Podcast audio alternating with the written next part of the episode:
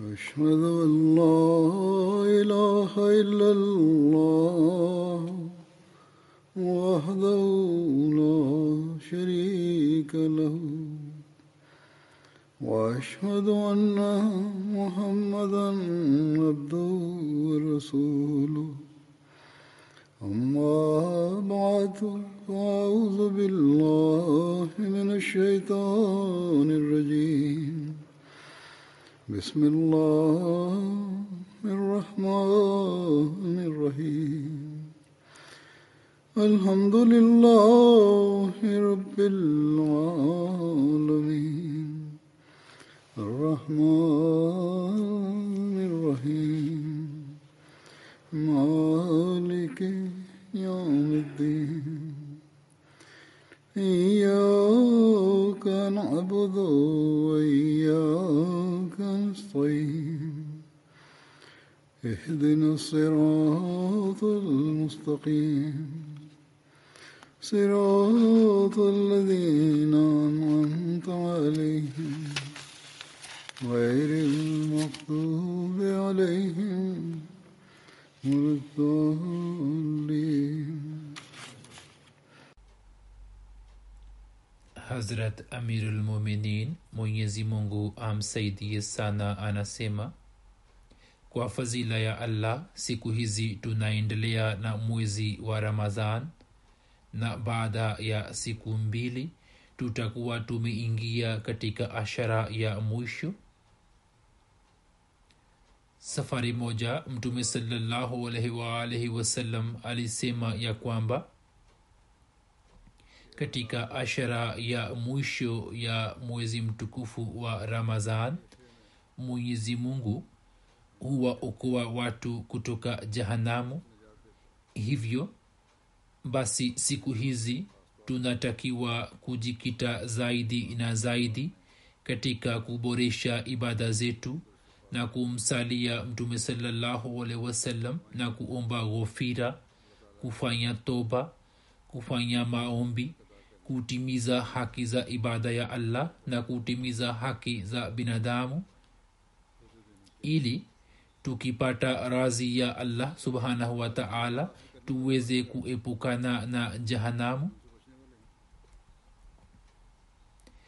Katika ashara ya mwisho ya ramazan mtume waalihi wasallam alikuwa akifanya nini na alikuwa na mfano gani alikuwa na viwango gani vya ibada?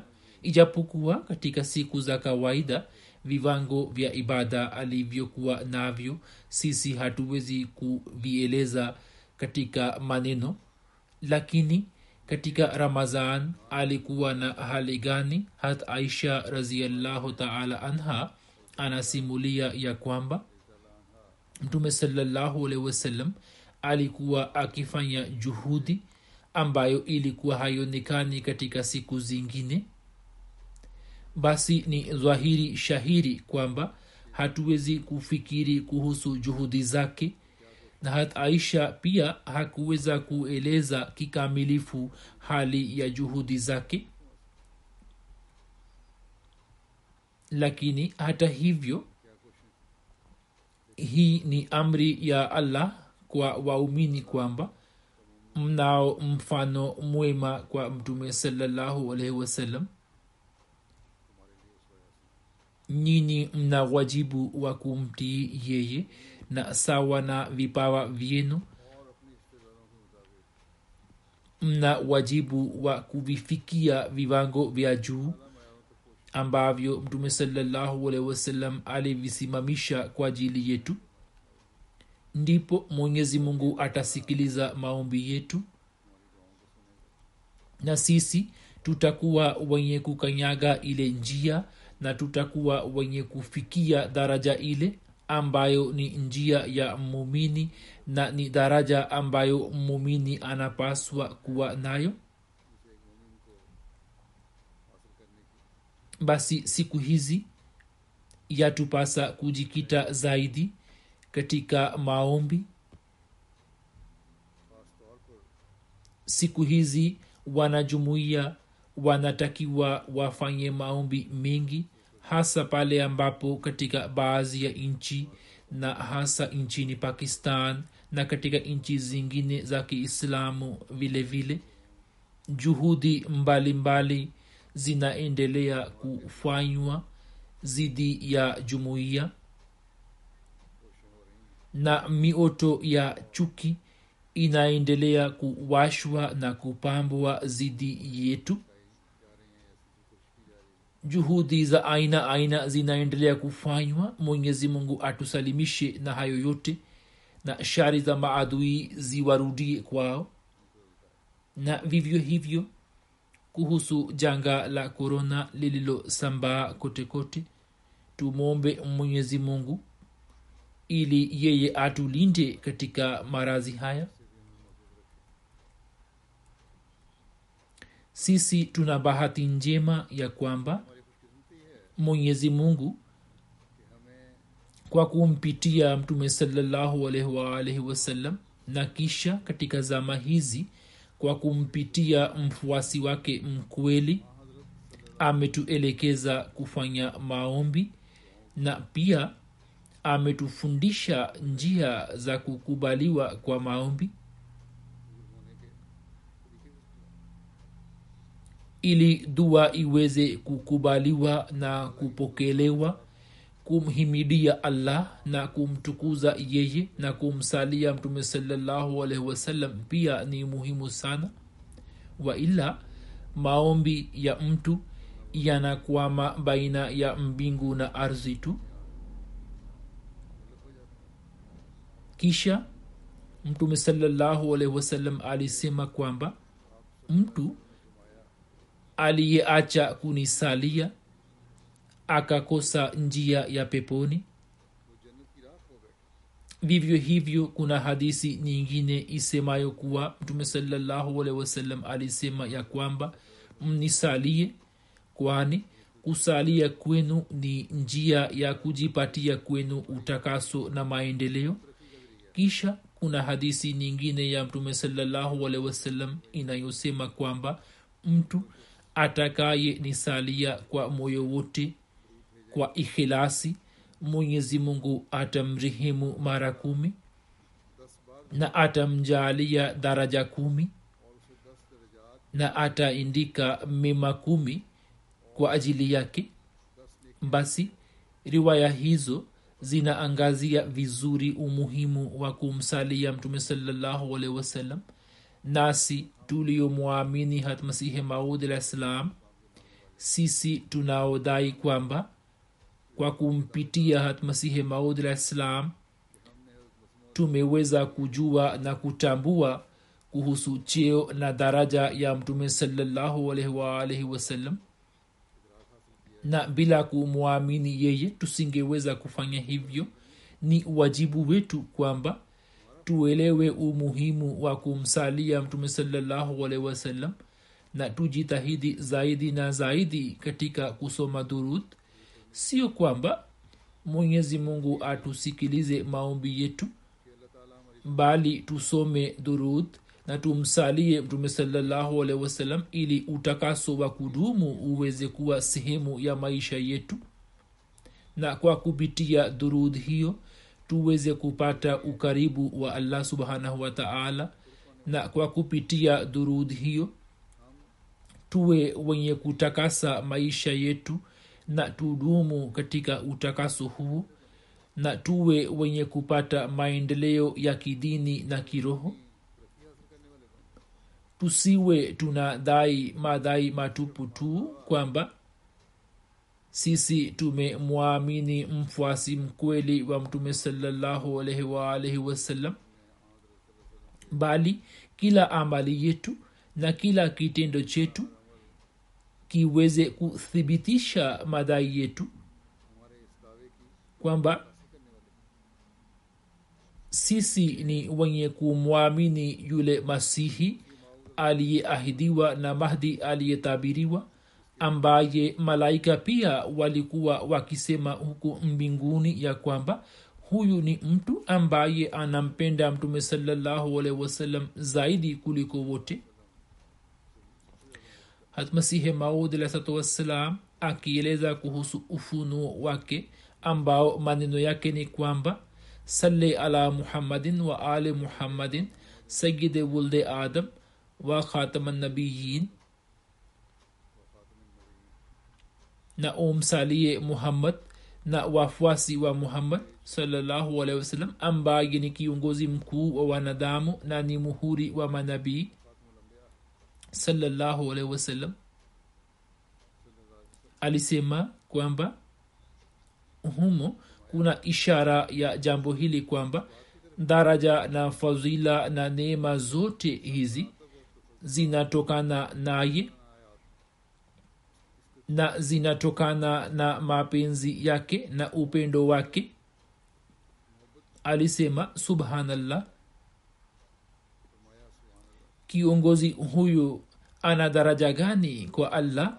Kwamba yule kiongozi huyu ana daraja za juu kwa allah subhanahu wa taala na ana ukaribu mkubwa na allah kwamba mpindwa wake anakuwa mpindwa wa allah na mtumishi wake na yule anayetimiza haki ya kuwa mtumishi wake anapata daraja kwa allah kwamba dunia inajumuika juu ya mkono wake. Yule ambaye anajifanya kuwa mtumishi wa mtume muhammad salllahu alehi wasallam anapata daraja kwa allah kwamba dunia inajumuika juu ya mkono wake. Basi leo daraja ya masihi maud rasulsalam na mahdi maud inayopatikana duniani daraja hiyo kimsingi inatokana na utumishi wake kwa mtume salallahu wasalam na inatokana na mapenzi na upendo wake tu kutokana na kumpenda mtume sawasalam pekee mwenyezi mungu amemfanya hatmasihe maudsalam kuwa nabii mfuasi wa mtume salallahu alaihi waalaihi wasallam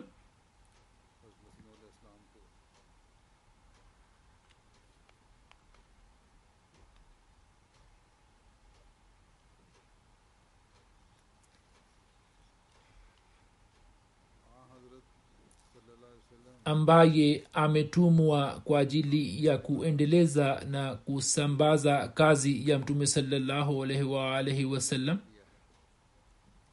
Na ametumwa ili aweze kusambaza na kueneza uislamu katika dunia nzima.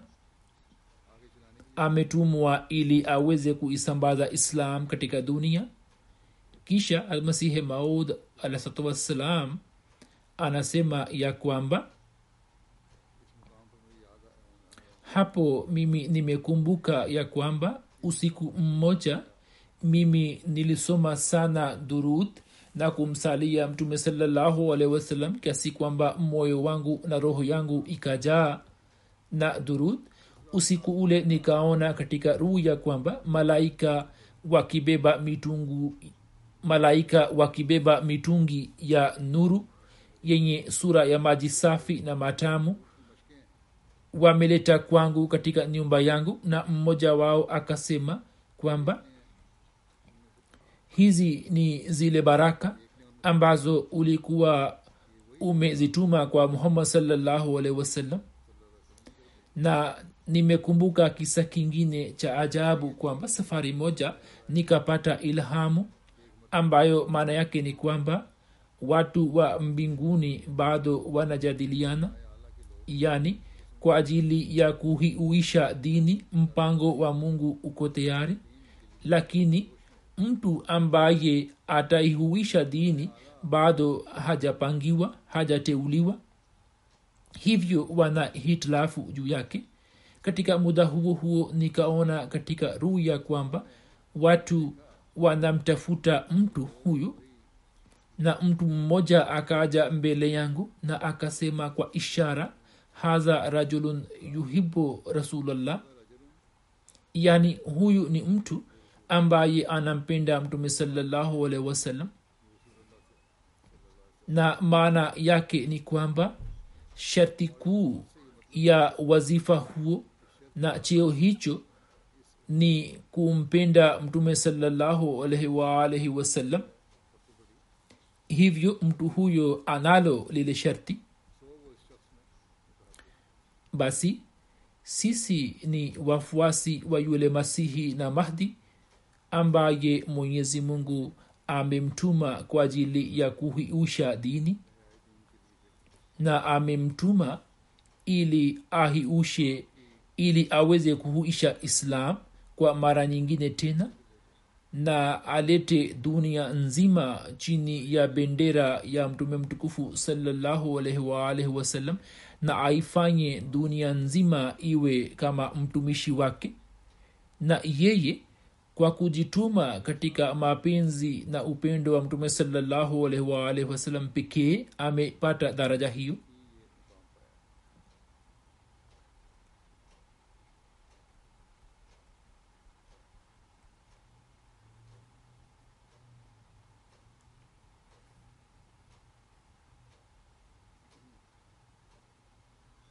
je sisi tulio katika jumuiya ya mfuasi huyu mkweli wa mtume salallahu alaihi waalaihi wasallam sisi tunaodai kwamba tutatanguliza dini juu ya dunia?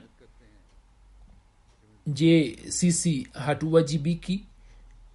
Na je hatuna wajibu huo mkubwa kwamba tukiendeleza kazi yake mbele na tukitimiza ahadi yetu ya kuitanguliza dini juu ya dunia na tukimsalia mtume salallahu alaihi wasallam tuwe wasaidizi wa masihi na mahdi na tuiambie dunia kwamba watu ambao nyini mnawachukulia kama ni watu wenye kuvunja heshima ya mtume saa salam mungu apishe mbali ndio wanaompenda zaidi mtume saa salam kuliko wote?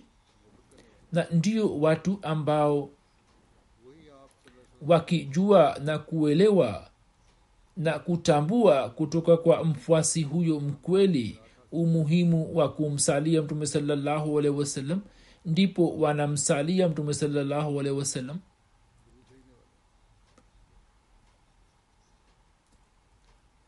Ndio watu ambao wakijua na kuelewa umuhimu wa kumsalia mtume saa salam kutoka kwa mfuasi huyo wanamsalia mtume salallahu alehi wasallam.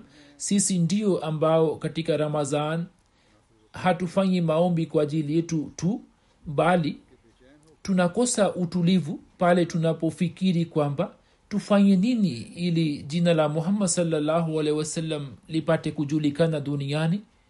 Tufanye nini ili bendera ya muhammad salllahu alehi wasallam iweze kupepea duniani? Tufanye nini ili watu waje kumwamini mtume salllahu alehi wasallam ili waweze kuboresha dunia na akhira?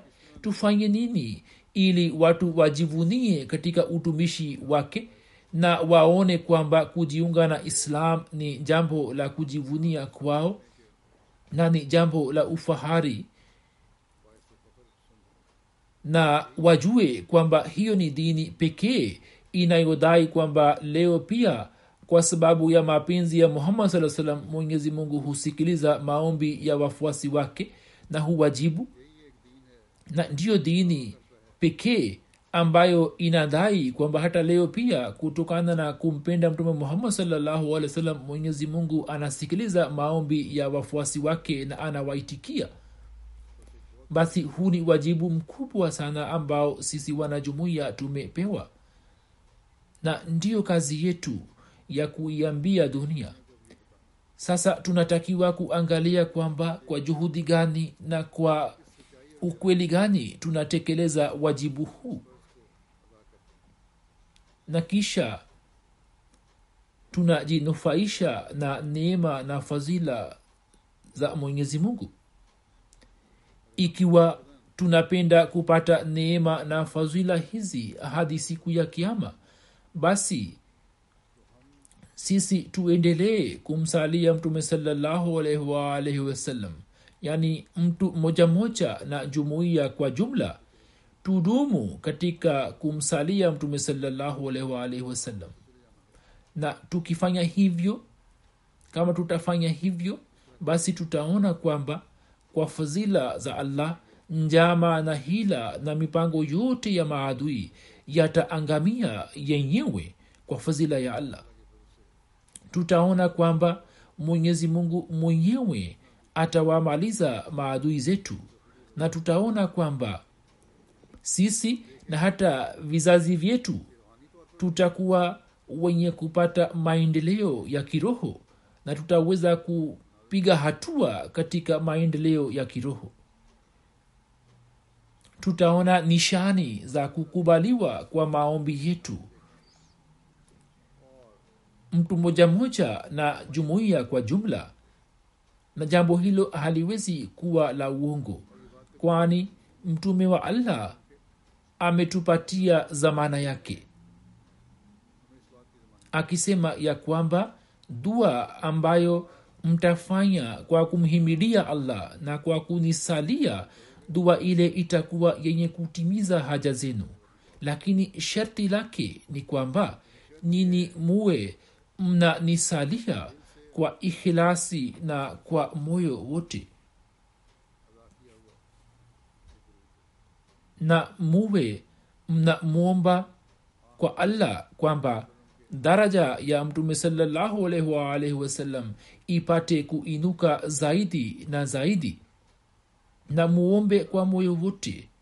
Na hiyo inaweza kutokea pale ambapo mtu atakuwa na uelewa wa jambo hilo. Kuhusiana na jambo hilo ningependa kusema angalau kwa kifupi tu kwamba mtu anapojua kwamba anaomba dua gani ndipo dua inatoka moyoni mwake. Yaani kutamka maneno na kuomba bila kujua kwamba anaomba nini dua ya namna hiyo haiwezi kuleta athari yoyote moyoni mwake. Hivyo ili dua iweze kuleta athari moyoni mtu anatakiwa kujua kwamba anaomba nini na kwa nini anaomba. Mtu anatakiwa kujua kwamba anaomba kwa shabaha gani. Wapo mamilioni ya watu ambao wanatamka maneno ya dhurudh lakini wanakuwa hawajui kwamba maana yake ni nini na faida yake ni nini na mtume salallahu kutokana na kusoma kwao durud atapata faida gani? Safari moja musleh maud raziallahu taala anhu alikuwa ameeleza umuhimu wake muda huu naweka mbele yenu muhtasari wake. Huzur alisema kwamba katika durud maneno ya allahuma salli yametangulia na kisha inakuja allahuma barik. Ndani yake kuna hikima. Maana ya sala ni dua. Na maana ya allahuma salle ni kwamba ewe allah wewe umwombee mtume salallahu alaihi waalaihi wasallam sasa wanaofanya maombi wana aina mbili. Mmoja ni mtu ambaye anakuwa hana chochote na anaomba kutoka mtu mwingine na wapili ni yule ambaye ana mamlaka yote ana hiari naye anatoa mwenyewe.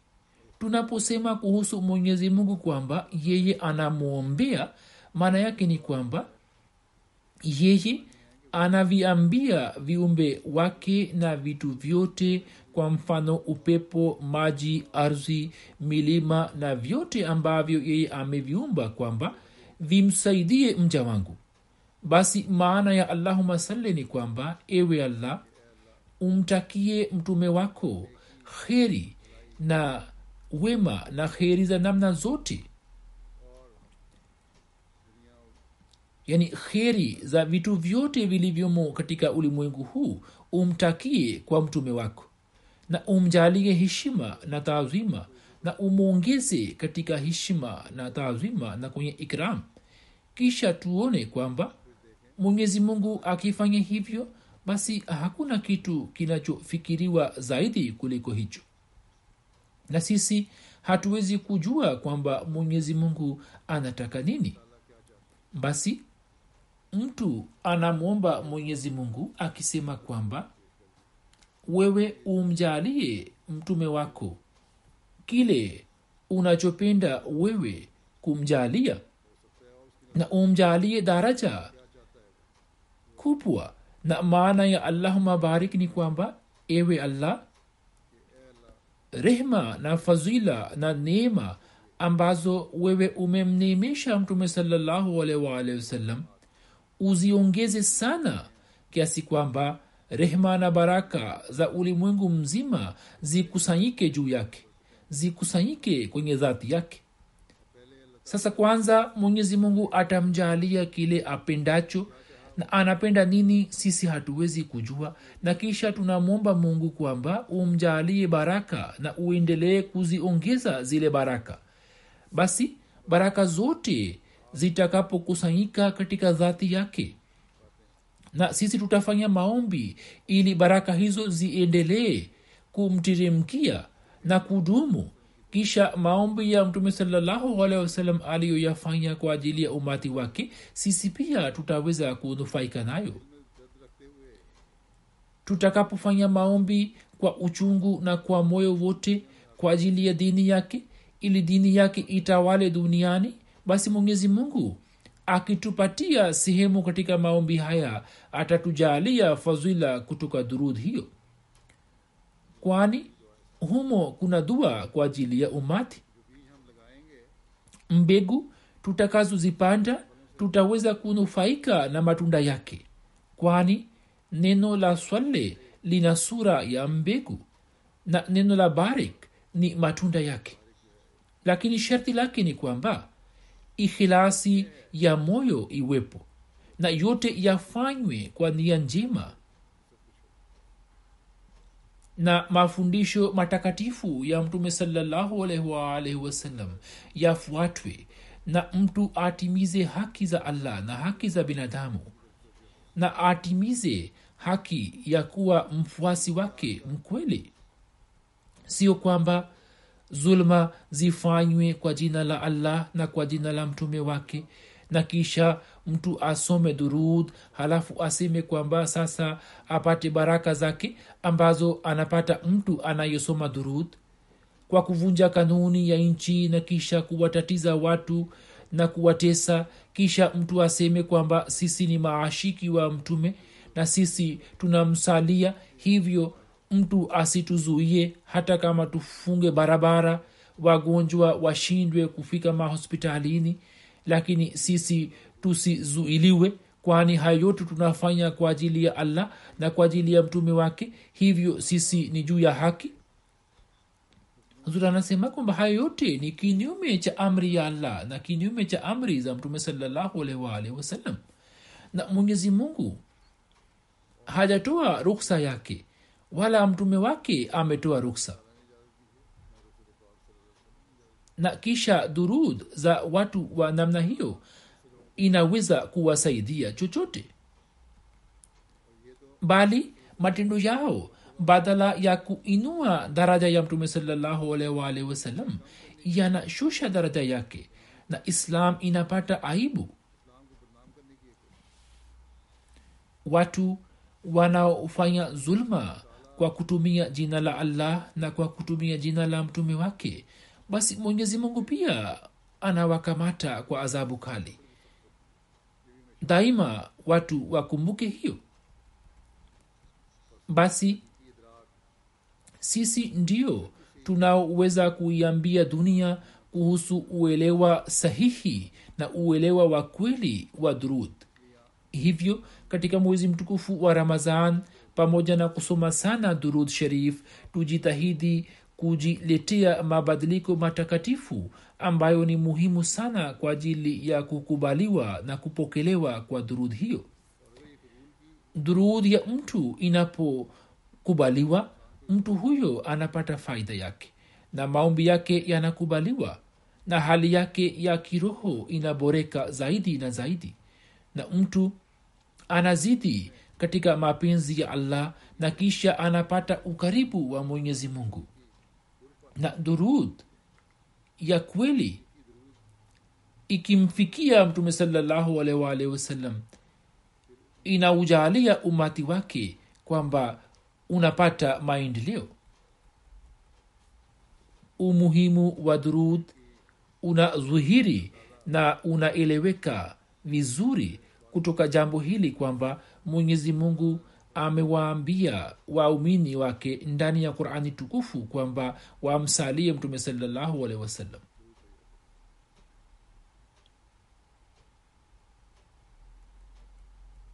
Mwenyezi mungu subhanahu wa taala anasema ina llaha wa malaikatahu yusalluna ala nabiyi ya ayuha lazina amanu sallu alaihi wasallimu taslima.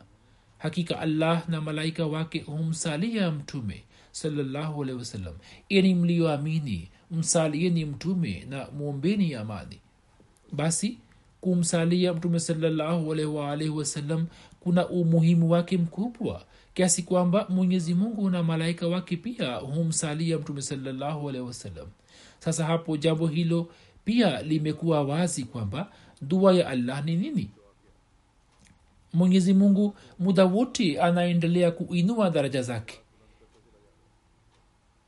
na anafanya mipango ili shani na heshima ya mtume wake iweze kuzidi zaidi.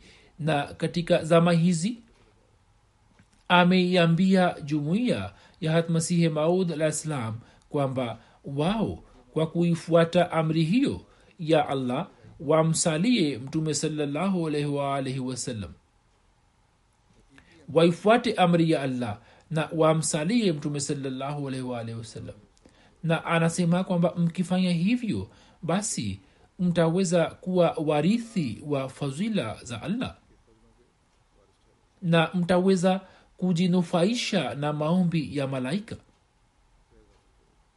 Kwani malaika watakapomsalia mtume salallahu alehi wasallam fadhila zao zitawafikia wafuasi wake walio wa kweli na fadhila hiyo itakapotufikia basi hapo ili tuweze kutoa shukrani zaidi tunatakiwa kumsalia zaidi na zaidi na tudumu katika kumsalia.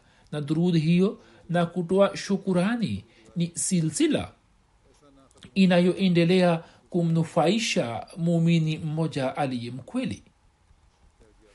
Hatakdas masihi maud alahsalatu wassalam akieleza maana ya aya hiyo anasema kwamba angalieni ukweli na unyofu wa kiongozi wetu mkuu hat muhammad salllahu alaihi waalihi wasallam.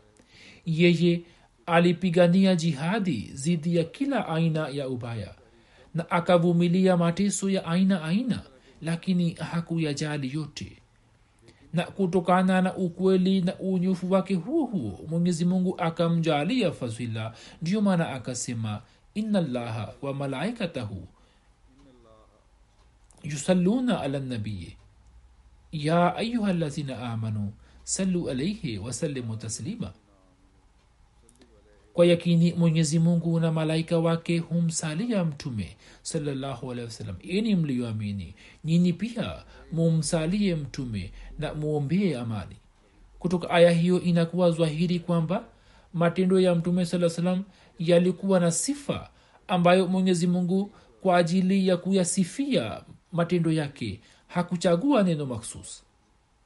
Alikuwa na uwezo wa kutumia maneno lakini hakuyatumia na aya ya namna hiyo.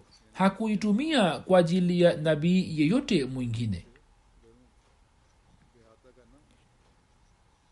Aya ya namna hiyo hakuitumia kwa ajili ya nabii yeyote mwingine. Mtume saa salam alikuwa na ukweli na unyofu rohoni mwake na matendo yake yalikuwa yakipendezwa sana na allah hadi mwenyezi mungu akatoa amri kwamba katika siku za usoni kwa ajili ya kutoa shukurani watu wamsalie mtume salallahu alehi wasallam. Basi hiyo itatusaidia sisi wenyewe. Mwenyezi mungu atujalie kwamba katika mwezi huu wa ramadhan na hata baada ya mwezi huu wa ramadhan tukielewa umuhimu wa durud tuendelee kumsalia mtume salallahu allahuma sali ala muhammadin wa ali muhammad كما صليت على إبراهيم وعلى آل إبراهيم إنك حميد مجيد اللهم بارك على محمد وعلى آل محمد كما باركت على إبراهيم وعلى آل إبراهيم innaka hamidu majid jambo la pili ambalo muda huu napenda kuliweka mbele ya wanajumuiya ni kuomba ghofira na kufanya istighfar dua hii isemayo astaghfirullah rabbi min kulli zambin wa atubu ilaih yani mimi namwomba mwenyezi mungu ili anisamehe mazambi yote ambaye ni mola wangu. Na mimi nikifanya toba naelekea kwake. Dua hiyo ni muhimu mno. Almasihi maud alahsatuwassalam anasema kuhusu dua hiyo kwamba maana halisi na ya kweli ya kuomba ghofira ndiyo hii ya kwamba mtu amwombe mungu kwamba isizuhiri dosari yoyote ya kibinadamu kutoka kwake. Na mwenyezi mungu akiisaidia asili yake aifanye ije chini ya ulinzi wake. Neno hilo limetoka kutoka ghafara ambalo maana yake ni kufunika. Hivyo maana yake ni kwamba mwenyezi mungu kwa nguvu yake afunike udhaifu wa kiasili wa yule anayeomba ghufira kutoka kwake lakini baada yake kwa ajili ya watu wa kawaida maana yake imepanuliwa zaidi na maana yake imekuwa kwamba mwenyezi mungu afunike zambi ambalo limeshatendeka. Lakini maana ya kweli na halisi ndiyo hii kwamba mwenyezi mungu kwa nguvu ya uungu wake amepushe yule anayefanya istighfar kutoka udhaifu wa kiasili na ampatie nguvu kutoka nguvu yake na amjalie elimu kutoka elimu yake na amjalie mwanga kutoka mwanga wake. Kwani baada ya kumuumba mtu mwenyezi mungu hakujitenga naye bali kama ambavyo yeye ni muumba wa binadamu na ndiye muumbaji wa viungo vyake vyote vya ndani na vya nje vivyo hivyo yeye ni msimamizi wake. Yaani vitu vyote alivyoviumba kwa kutumia nguvu yake anavisimamisha. Akasema basi kwa kuwa jina moja la mungu ni qayum yaani yeye ni mhifadhi wa milele hivyo mtu anatakiwa kuzingatia sifa ya kikayum na kwa kuzingatia sifa yake hiyo ya kikayum ajiepushe na maovu. Basi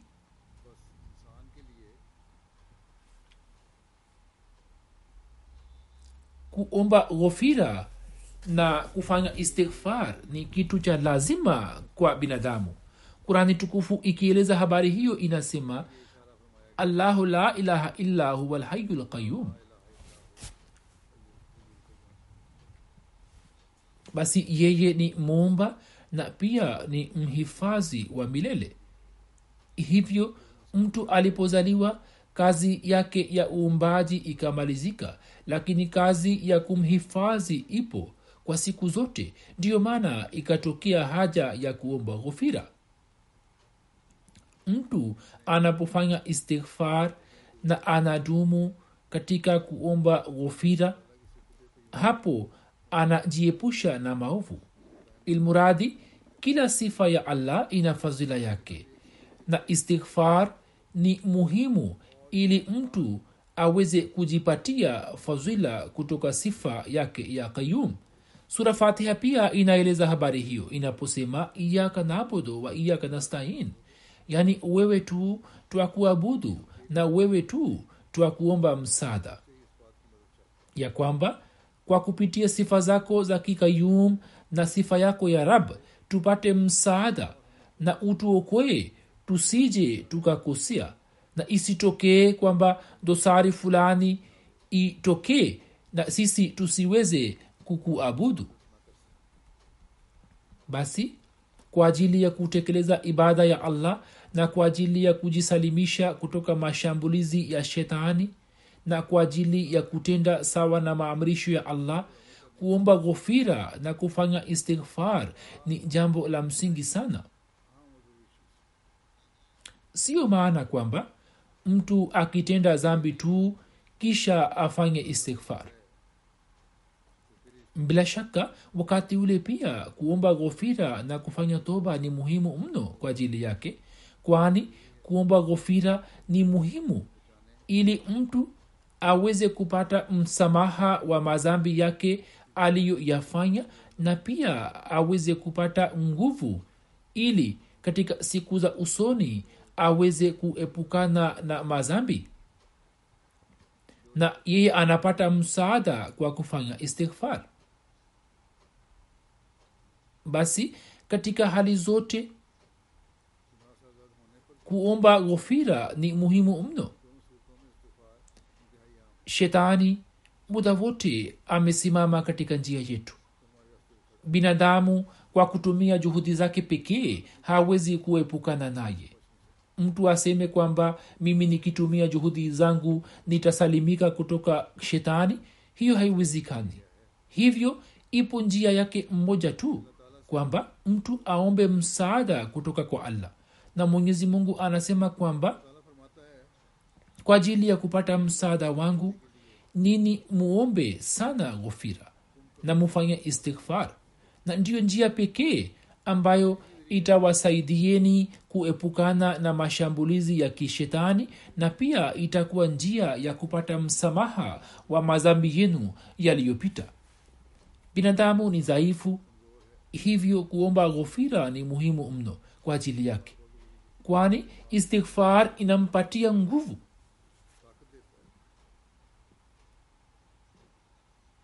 istighfar inampatia nguvu.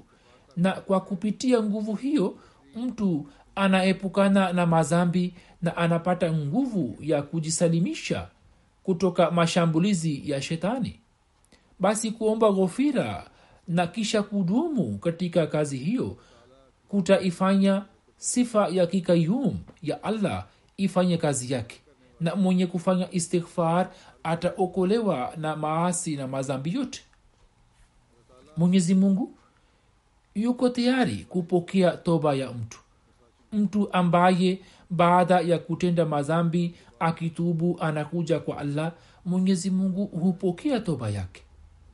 Na mtu ambaye kwa ajili ya kuepukana na madhambi na mashambulizi ya shetani anamkimbilia allah mwenyezi mungu hupokea ombi lake na toba yake na humwokoa na humsalimisha kutoka mashambulizi ya shetani.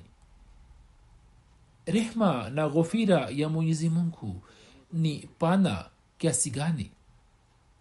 Rehma na ghofira ya mwenyezi mungu ina wasaa kiasi gani? Kuhusu jambo hilo mwenyezi mungu mwenyewe amesema kwamba rehma yangu hukienea kila kitu hata mtume salallahu alaihi pia akieleza hali ya rehma ya mwenyezi mungu anasema kwamba mtu fulani alikuwa amewaua watu tisini na tisa kisha akajisikia majuto na akapata wazo la kufanya toba. Mwishowe akamwendea ulama mmoja na akamuuliza kuhusu toba. Ulama huyo akasema wewe umefanya madhambi mengi na umewaua watu wengi kivipi unaweza kusamehewa? Mtu huyo akamua ulama huyo vile vile. Na hapo akamaliza idadi ya mia moja. Kisha akajisikia majuto tena kwamba mimi nimefanya nini. Na kisha akamwendea ulama mwingine mkubwa na akaongea naye. Akaeleza kuhusu matendo yake. Shekh huyo akamwambia kwamba ndiyo toba yako inaweza kupokelewa kwani mlango wa kufanya toba muda wote uko wazi. Ikiwa wapenda kufanya toba kweli kweli basi sikiliza uende kwenye eneo fulani ambapo utawakuta watu wakifanya ibada ya allah na wakifanya shughuli za kidini wewe uungane nao. Lakini ukumbuke kwamba kisha usirudi tena katika eneo lako hilo. Hiyo ndiyo toba ya kweli. Ikiwa unataka kufanya toba kweli kweli basi utalazimika kuachana na mawasiliano yako ya zamani na usirudi kwenye eneo lako. Hivyo yeye akaanza safari yake na akaelekea huko. Na alipokuwa amemaliza nusu ya njia mauti yakamkuta alipokufa malaika wa rehma na adhabu wakafika huko na wakaanza kujadiliana kuhusu mwisho wake. Malaika wa rehma akasema kwamba mtu huyo alikuwa amefanya toba hivyo atakwenda peponi. Lakini malaika wa adhabu alikuwa anasema kwamba mtu huyo hakufanya matendo mema katika maisha yake kivipi anaweza kuingia peponi?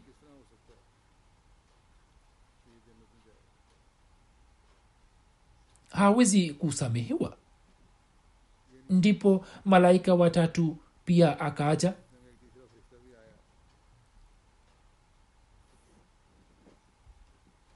hali fulani ikatokea na malaika watatu akaja akijifanya kuwa hakimu. Akasema kwamba ngoja tupime umbali wa eneo lake. Alikotoka na eneo lile anakwenda.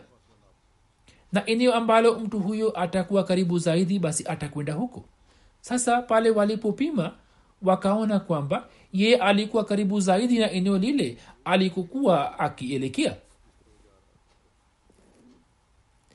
Na hapo kutokana na toba yake na kutokana na kuomba kwake msamaha malaika wakampeleka peponi. Hiyo ni mipango ya mwenyezi mungu ya kutoa msamaha. Mtu aliyekuwa mzalimu na muaji pale alipofanya toba mwenyezi mungu akamsamehe. Siku hizi watoto wengi na vijana pia wanauliza swali wakisema kwamba kwa kiasi gani mwenyezi mungu anaweza kutoa msamaha. Basi kutoka hadisi hiyo ni wazi ni zwahiri shahiri kwamba kama mwenyezi mungu alivyosema kuwa mimi napokea toba na rehema yangu imeenea kote kote hivyo hakuna mipaka yake. Lakini sharti ni kwamba mtu afanye toba ya kweli.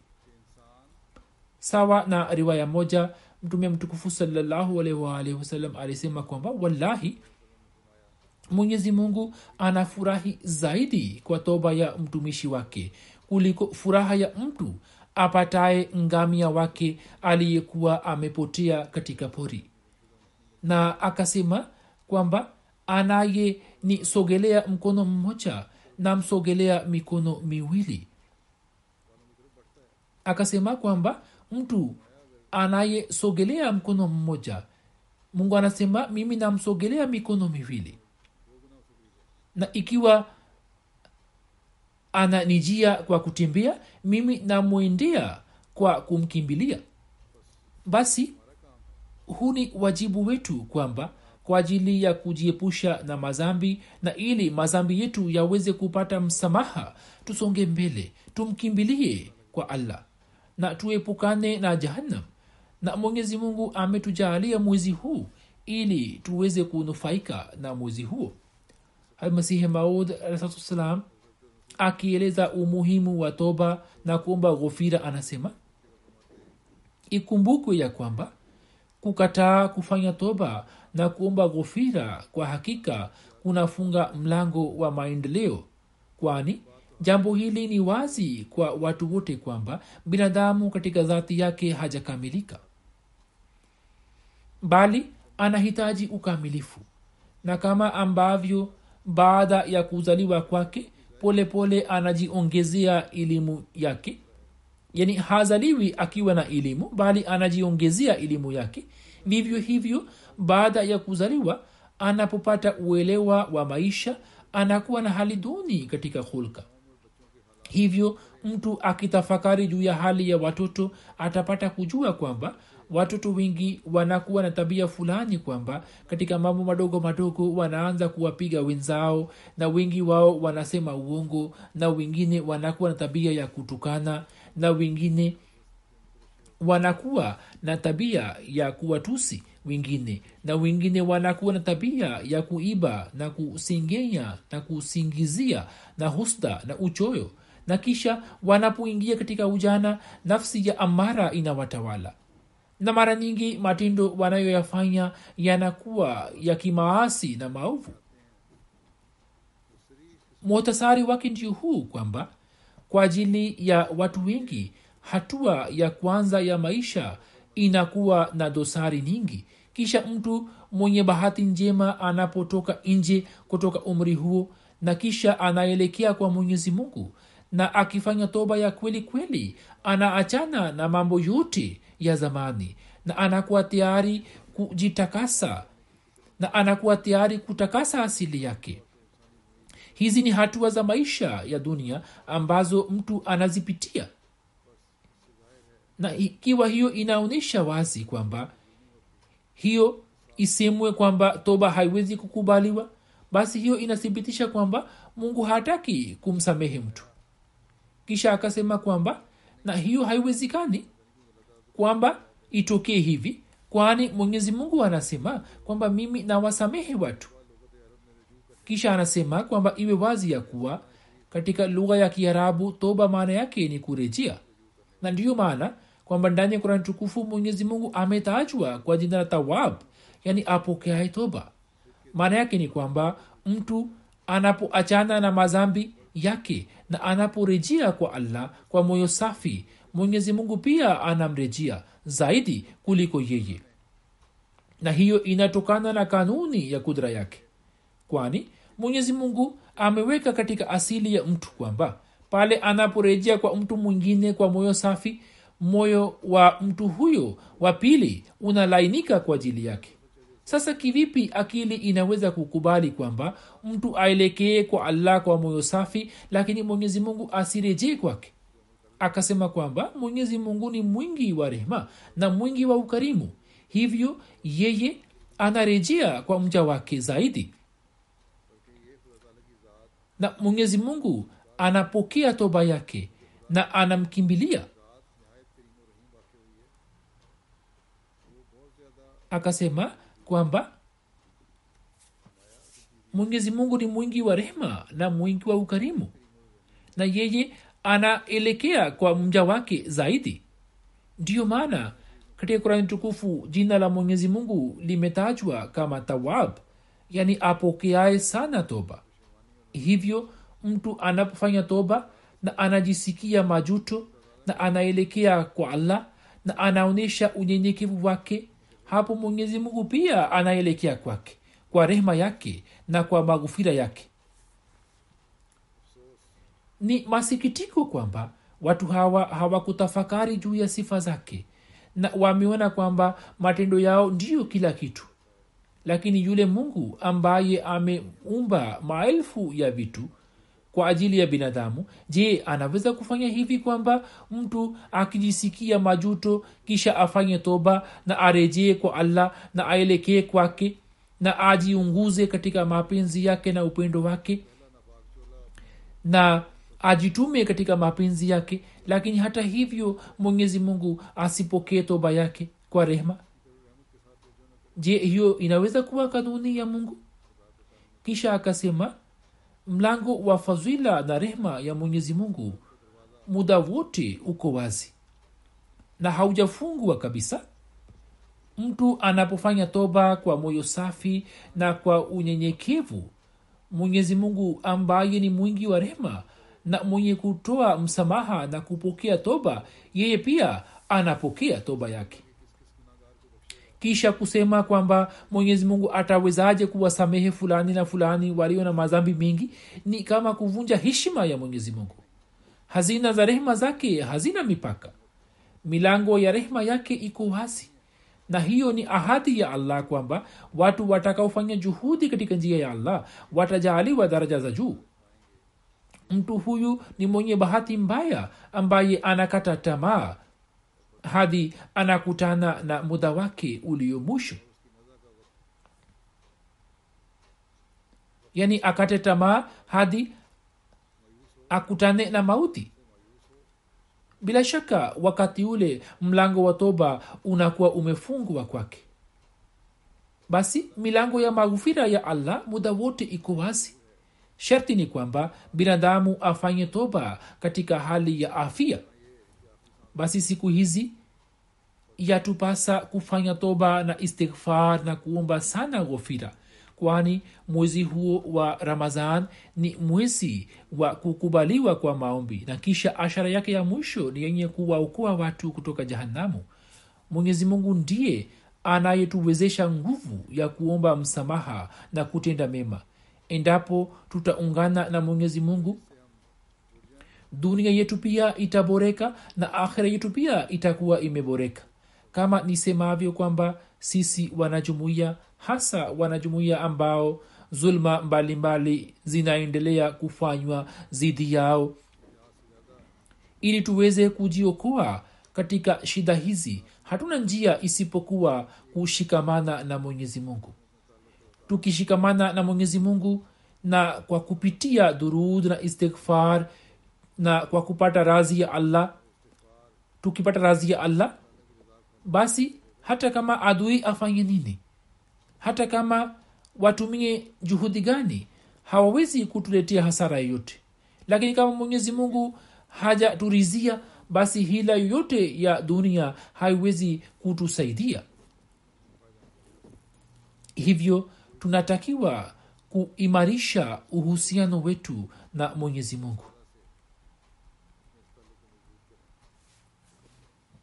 Katika maombi ya mwezi mtukufu wa ramadhan kwa ajili ya kuepukana na shari ya maadui tufanye maombi mengi. Kama nisemavyo kwamba katika baadhi ya maeneo wanajumuia wanaendelea kukabiliana na mateso mbalimbali mwenyezi mungu awarahisishie na awalinde katika shari zote za wapinzani. Wanajumuia waishio nchini pakistan pia wafanye maombi kwa ajili yao na pia wafanye maombi kwa ajili ya jumuiya kisha siku hizi janga la korona pia limeenea tufanye maombi ili mwenyezi mungu atusalimishe na janga hilo. Mwenyezi mungu aiokoe dunia kutoka janga hilo na pia atujaalie tuweze kufanya istighfar na kumsalia mtume salallahu wasalam waalihi